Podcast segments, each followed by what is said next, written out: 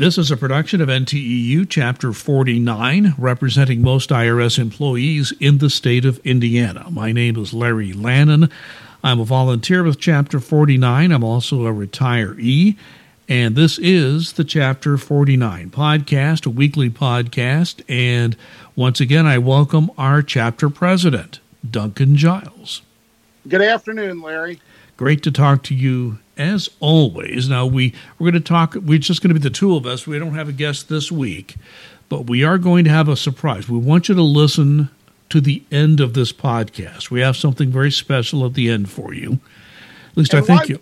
Everybody I, listen till the end. We always have great information. We you know. But we have a we, special surprise at the end. Yeah, we don't lead with our best stuff. it's all gold.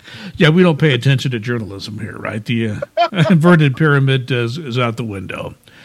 Well, let me uh, talk about what's what's front and center. We've talked about this on several podcasts, including with Tony Reardon, our national president, when he appeared. That's the uh, federal employee pay raise.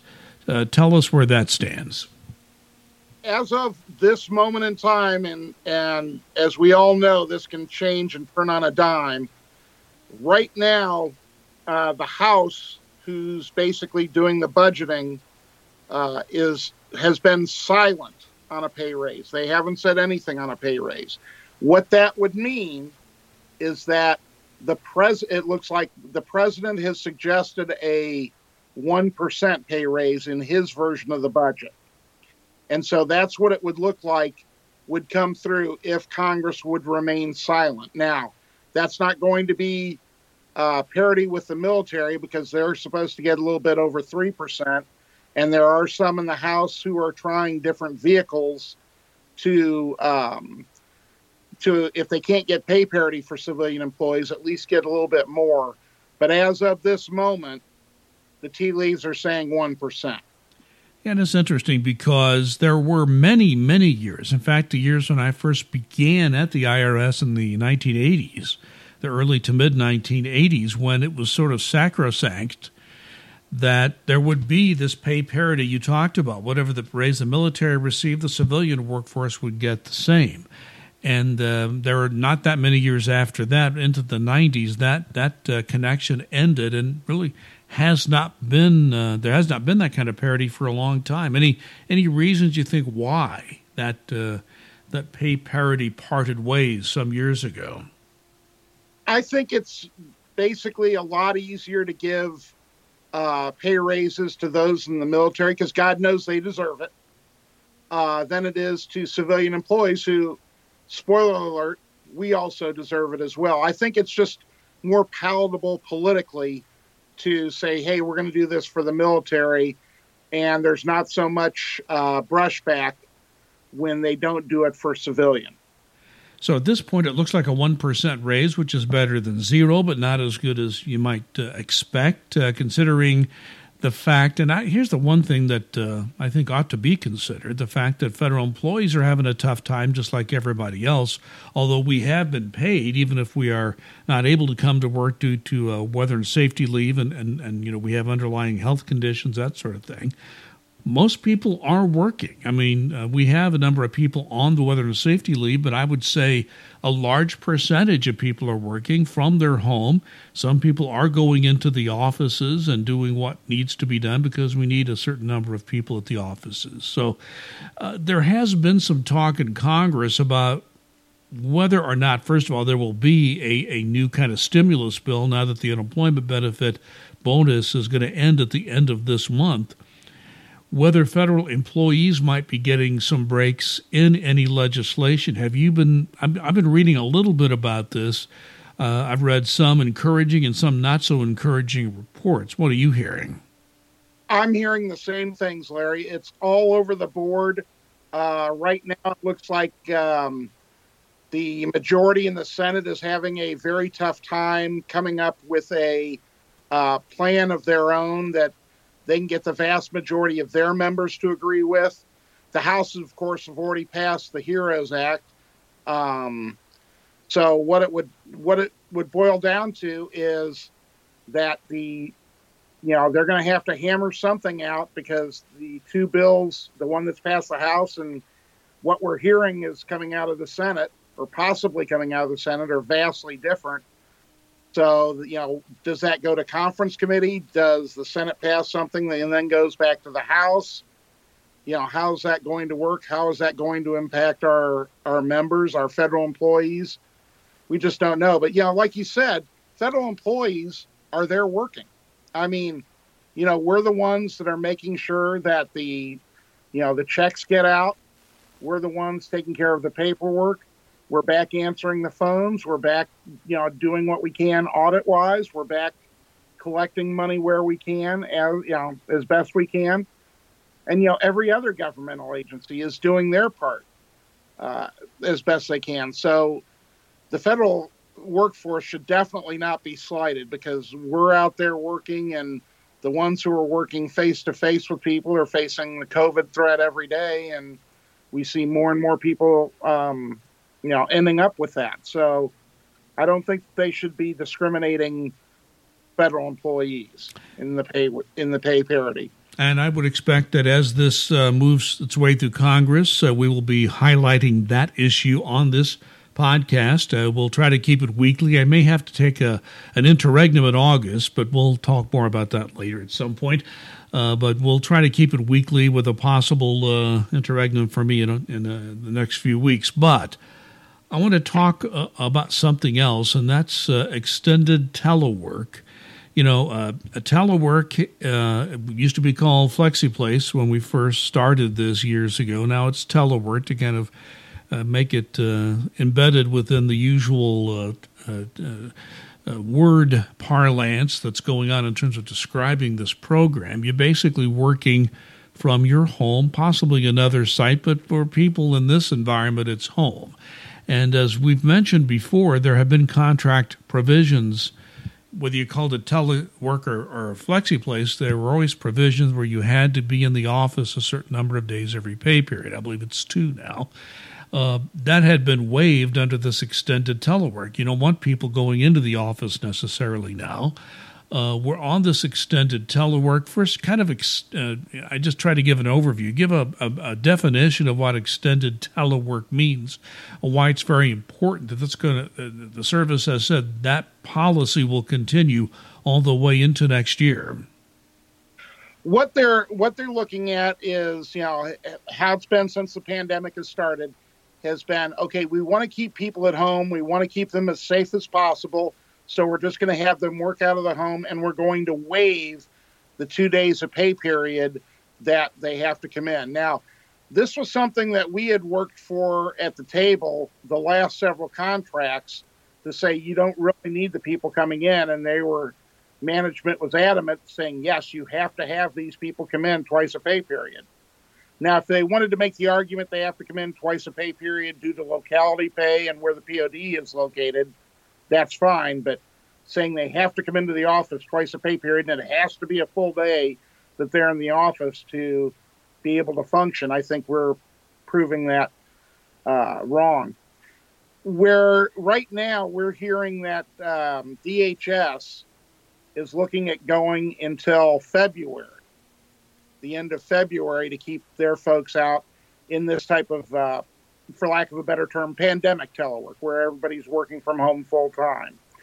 And the Department of Treasury is, quote, seriously studying, unquote, doing the same thing. I think this is going to end up being um, pretty much what the federal government's going to end up doing because, you know, we're just, we're not seeing that curve flatten. And you know, in Indiana is a great example we just had our highest number of COVID cases uh, to date in one in one day in one reporting day. So I think that they're going to look at this. I think they're going to adopt that model, and I think they're going to say, okay, through February, we're going to have everybody stay in the office. Now, will it loosen up where employees can go into the office if they need to for, you know, paperwork or certain work papers or something like that? I would urge anybody that does have a need to come into the office to get anything to talk to their manager so their manager can talk to their area director and get permission to do that because there are some times that you do need to uh, to go into the office to get some things. Uh, but for the vast majority of the time, you should be staying at home where we can, you know, where you're going to be as safe as possible. That's interesting you mentioned that because I do produce the Chapter 49 podcast, but I produce other podcasts. And I had a an interview uh, the day before we record this with Lindsey Erdody, who is uh, the government and political reporter for the Indianapolis Business Journal. And we were talking that morning, recording that podcast, and she was basically saying to me, Well, you know, I don't see any prospect of, of Governor Holcomb requiring masks in Indiana. Well, what happened? so that I mean, that was the, the that was the general scuttlebutt. All the reporters covering the state house uh, believed that, and next thing you know, that afternoon, the governor issues uh, an edict that beginning Monday, uh, you got to wear a mask in the entire state of Indiana. That is an idea of just how difficult things have become. Where I live, an Indianapolis suburb of Fishers, the mayor had already uh, enacted that. That starts a few days before the state requirements. So there seems to be uh, a, a recognition, at least in, in Indiana, that things are tough and before you you may need to go in the office but you also might want to think about whether you really do have to go in the office uh, with uh, with with the numbers we're seeing on coronavirus don't you think?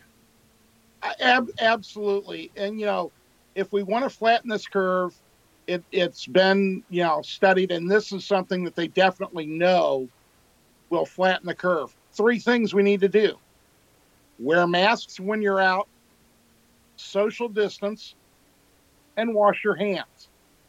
Those are three things that aren't difficult, but for some of us, it seems that one, two, or three of them seem to be more difficult than uh, other things. But I mean, if we can all do that, we can try and beat this back.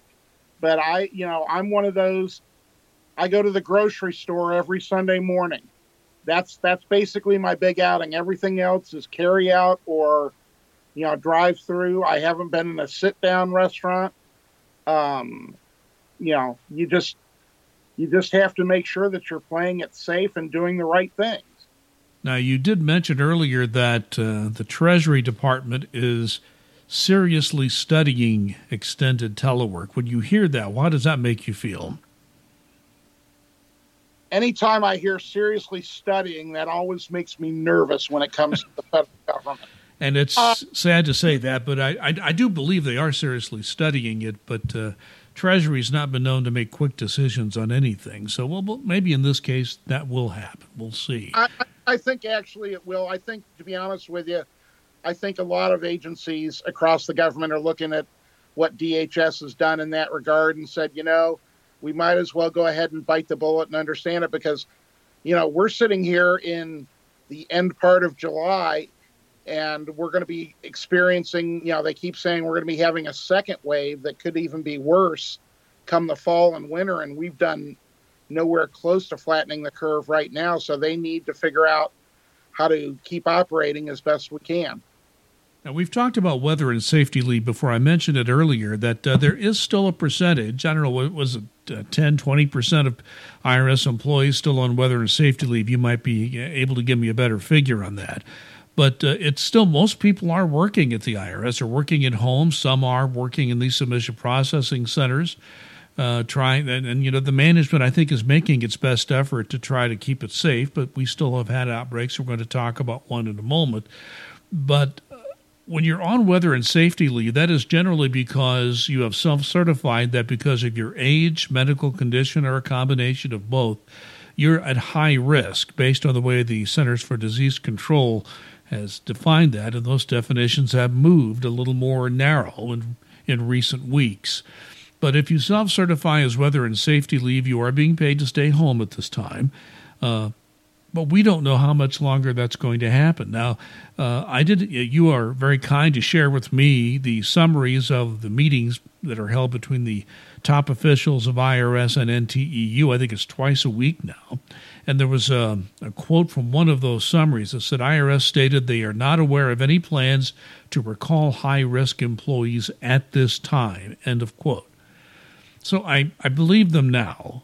I think the big question, and I'd like your view on this I will feel a whole lot better when the agency gives us an idea of what kind of notice people will get once a decision is made to end weather and safety leave. Kind of explain where you think uh, the union and the management are at this point in time on this. I think it gets me, again, very nervous when they're not aware of any plans to recall employees. Okay, that's different to me than saying we're not doing that right now and we don't foresee in the future. That's a totally different, that's almost like a non denial denial type thing to me. Uh, do I think it's going to happen tomorrow? No, I do not. Uh, do I think it's going to happen in the near future? I do not. But they've got probably, again, depending upon how many employees uh, we're saying work for the Internal Revenue Service, I would say that there's probably 10 to 15 percent, and the vast majority of those folks are in uh, W&I that are on weather and safety leave right now. And these are folks that are due to their job or due to their home circumstances, they're not able to telework. So, you know, that's that's a pretty big percentage that I know IRS would like to get back, but they don't know how to do that safely. And, you know, do you social distance? Do you make sure that everybody's wearing masks? Who's enforcing who's wearing the mask when they come in? That's been a large problem, I know, in service centers and to a lesser degree call sites because the vast majority of call site employees are teleworking or on weather and safety leave. But it's it's become a big, big problem in the service centers with people not wearing masks correctly or not wearing masks at all when after they come in. Interesting. So we do have a few people who just seem to object to wearing a mask at some of these big centers. I hadn't heard that before. Yeah, that's just and it's just human nature. We've got a certain percentage of people that have decided that masks uh, do not cut down um, the spread of the virus, which of course it does. It doesn't stop it completely. Heck no, but it's it's sort of like sneezing. If you put your hand in front of your face, you're gonna you know not hit somebody that's six feet away from you. If you put a mask on, you're not going to spread those germs six feet away, uh, or at least a much less percentage than you would. But yeah, you've got the people that say that they can't breathe when they have a mask on, which I'm sure would come as huge news to those in the medical profession and others that wear masks all day long.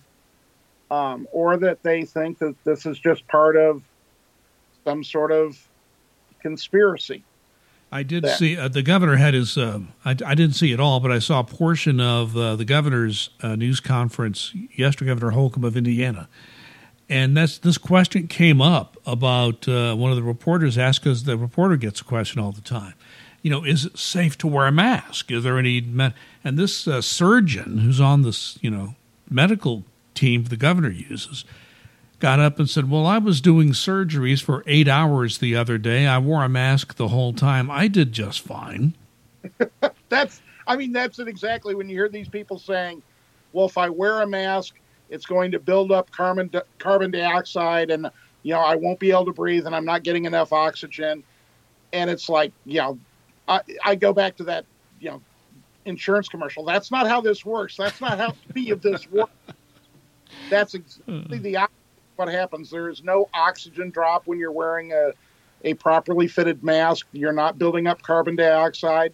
You can, if your glasses are fogging up because you're wearing a mask, you know, it's all over the internet that you can put a tissue, fold it over, and put it on top, like over the bridge of your nose, and voila, that'll absorb any of that uh, moisture that's coming up so you won't fog up your glasses. There's no really a good reason not to wear a mask, in my opinion. Okay, and I, I think the medical experts, uh, there may be a small handful of people who may have a medical reason not to wear a mask, but they're very few in number. So it, it exists, but it's not very common, just so everybody knows. And that's based on what I'm reading from the experts. I am no expert myself. I read the experts and, and try to learn from them.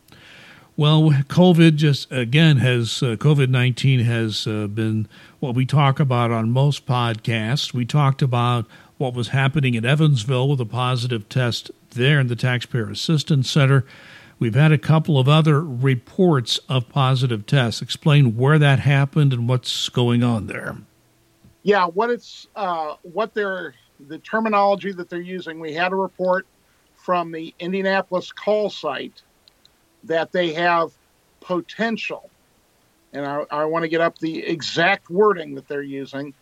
Um, that they are considered presumed positive for COVID 19. Now, my understanding upon my investigation, and I, you know, am treading lightly because of HIPAA, but nobody is exhibiting any symptoms. It was somebody that was uh, either one or two people that were exposed in a gathering um, to somebody who later found out had COVID. So, you know, this is one of those things that you just you never know. As I was telling somebody just the other day, like I said, I go to the grocery store every Sunday morning to buy groceries. I can flat guarantee you that there's probably somebody there who may be totally asymptomatic, but they've got COVID. It's just so prevalent now in our society that it does happen. And what uh, we're doing in uh, FMSS, our facilities folks, did, and I appreciate this erring on the side of caution. You know, they wanted to make sure that they can make as a safe environment as possible. So last night, there was an enhanced cleaning at the call site where they wiped down all the common areas, any areas that they knew of that these employees may have been. Um, and now we're just awaiting results of tests from these employees to see if they do indeed have COVID and if that's the case, then there may be other employees that may need to take a test. But we're hoping that the presumed positive comes back as negative, and we're just uh, going with an abundance of caution, as we should be doing. Yeah, I just saw that the city of Fishers, where I live, uh, offers a free test to any resident of Fishers every two weeks if you want one and that right now there are 1,100 tests that are waiting for the results. There's a backlog everywhere, so getting those test results is certainly not an easy thing to do, and it's not a quick thing because of just the numbers we're seeing in Indiana and across the country. Some of these labs are servicing uh, more than one state. But I think you make a very good point what is currently what is known by the management as, as you uh, as a representative of the, the union is that we're talking about employees who were known to be exposed to people who have tested positive. That's, so we don't have a verification that there's a positive test of an employee at the call center at this time. Is that an accurate uh, description? Exactly. That's why I wanted to make sure that distinction was well known. I appreciate the clarification on that because a presumed positive is different than a positive case. We've had several presumed positives at the cases in the state of Indiana, and very few, thank goodness, actual positive cases. There have been some. Uh, it's because it's a numbers game, but very few, and we're hoping this one uh, turns out to be the same again because the person, uh, the folks that self-reported. They did everything that they're supposed to do correctly. Uh, have not shown any symptoms and are asymptomatic. And at, the, at, this point, the landlord for the call center on the northwest side of Indianapolis uh, is cooperating, as is our facilities people. So there was a there was a very good cleaning done. So that's that's the good news. Yes, yeah, they go in. I mean, every door, every railing, every table in a break room, every chair, in the break room. I mean, any place that uh, you know things may accumulate. Now they don't go in and clean the cubicles because they cannot do that per their contract, the way it's contracted out. But you know, if any employees have any issues or think that they may have problems, if they do not have cleaning materials, they should let their manager know, let me know, let somebody know, so we can work on it. Because facilities has said they have supplied uh, materials to every single workplace across the country, and we want to hold them to that and make sure that those supplies that are needed are being getting out there. Now we understand that the service uh, continues to say no, and this is a double negative. Sorry, no non-essential travel should be even attempted until the next fiscal year. That would be October, which isn't that far away. But what is the difference between essential and non essential travel in, in this environment? Um, you have to go back to. I'm, I'm laughing because I'm thinking of Justice Brandeis. Uh, you know, I'm, I'm not sure what it is, but I'll know. You know, pornography. I don't know what it is, but I know it when I see it. That's almost like what they're doing at this point with the uh, essential and non-essential travel. The vast majority of travel that we do for things like going out to audits, going on field calls if you're an RO, uh, things of that nature, has been declared non essential at this point. Um, I think that there's very little uh, travel that is considered essential. So I right now I think they're just again erring on the side of caution, saying you know we're going to continue to do business as we have been since March. Um, you know, and they keep they keep pushing out the dates, which they should. They're trying to figure out, okay, when can we do this safely? And they've made the determination, well, we don't think we're going to be able to do this safely until at least the end of the fiscal year, and it could get pushed back again.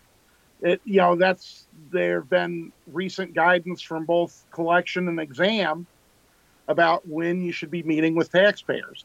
And again, it's very narrow circumstances. Only do it if you have to do it and that everybody should be practicing social distancing when you're doing that. They should everybody should be wearing masks, things of that nature. So they're trying to limit it as much as possible, and that's where the non-essential travel comes in to, again, keep everybody as safe as as they can. Even though I'm a retiree, I am a member of Chapter 49, and I have received my mask a couple of weeks ago. I love my Chapter 49 mask. There were two of them. Uh, I don't have any problem breathing through them, as we talked about before. Uh, and I wear glasses, and it hasn't been a problem for me there. Uh, if you are a member of NTEU Chapter 49 and you have not received your masks in the mail, what do you do? Yeah, we're going to ask people to, because I understand I just got mine. You know, you got yours a couple of weeks ago. Mine just came uh, a couple of days ago um, because the way the shape of the envelopes, they can't really go easily through the machines. So it's uh, delayed the delivery of them somewhat. But if you haven't gotten anything by, say, Monday, please let me know so I can uh, look into this. The masks are going to be coming to the federal building in the office, so I'll be able to check to see when we get returned for bad addresses, things of that nature so I can contact people and say, you know, we can you let me know what a good address is so we can get these out to you?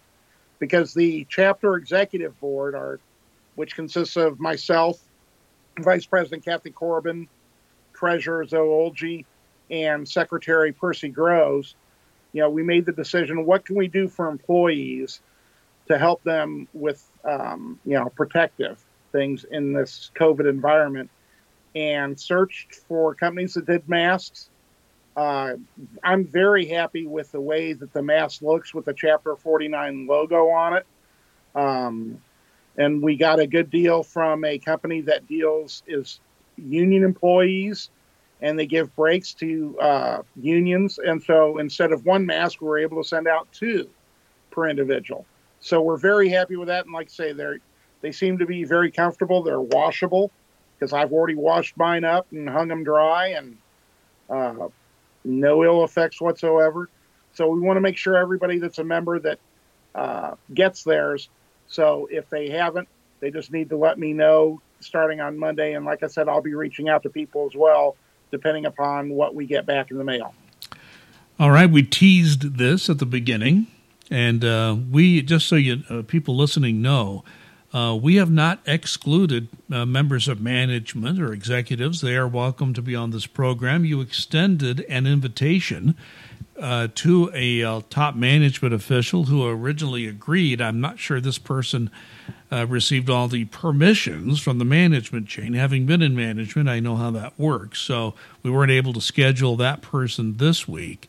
So I know we have, just from uh, the the feedback that we have received, Duncan, that we do have some members of management and even a few executives who do listen to the Chapter 49 podcast. So I was going to do a top 10 list, but I really didn't have time. So we're going to do a top five list. Why a top executive of IRS should appear as a guest on the Chapter 49 podcast. So, are you ready for this? Yes, we're uh, yes. Let's hear them. All right, number the number five reason a top management official from IRS should appear on the Chapter 49 podcast so that person can just take a break from the regular job. Having been in management, I know how important that is. The number four reason is that executive would have the rare chance to talk publicly with Duncan Giles. and that's supposed to be a good thing for them? Well, it might be an incentive, maybe not. Uh, number three, this could be a, a, a, wonderful audition tape for a future appearance on IRS TV. I've been on IRS TV, so I'll leave it at that.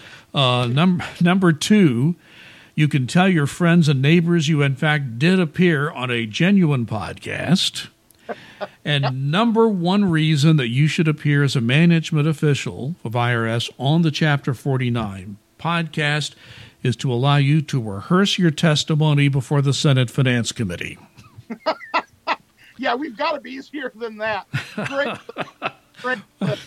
Well, anyway, we just wanted to have a little fun with it, and uh, you know, it's uh, if people uh, from the management uh, part of IRS want to come on the podcast, we're more you're more than welcome to do it. We'll continue to have uh, guests from within. We were very fortunate that uh, Tony Reardon is. is, is a fan of the podcast and has come on. We've had a number of guests this week. it's just the two of us, but we have plenty to talk about. So, any parting shots or final comments before we wrap up this podcast? Uh, no, I just want to piggyback on what you were saying that we'll do anything uh, that's going to bring information to our members. And I know that there are other IRS folks out there across the country that do listen to the podcast, bargaining unit and non bargaining unit. And, you know, we want to get out the best information that we can to everybody. And if, you know, somebody who is a management official that is going to, that covers you know, not just one particular business division, but several business divisions. Um, we are very happy to have uh, him or her on the uh, podcast to answer some questions. And I'm sure we'll be gentle, as we always are. We uh, we've always been gentle with all of our guests, and that would include management officials. So we're we haven't been too tough on anybody.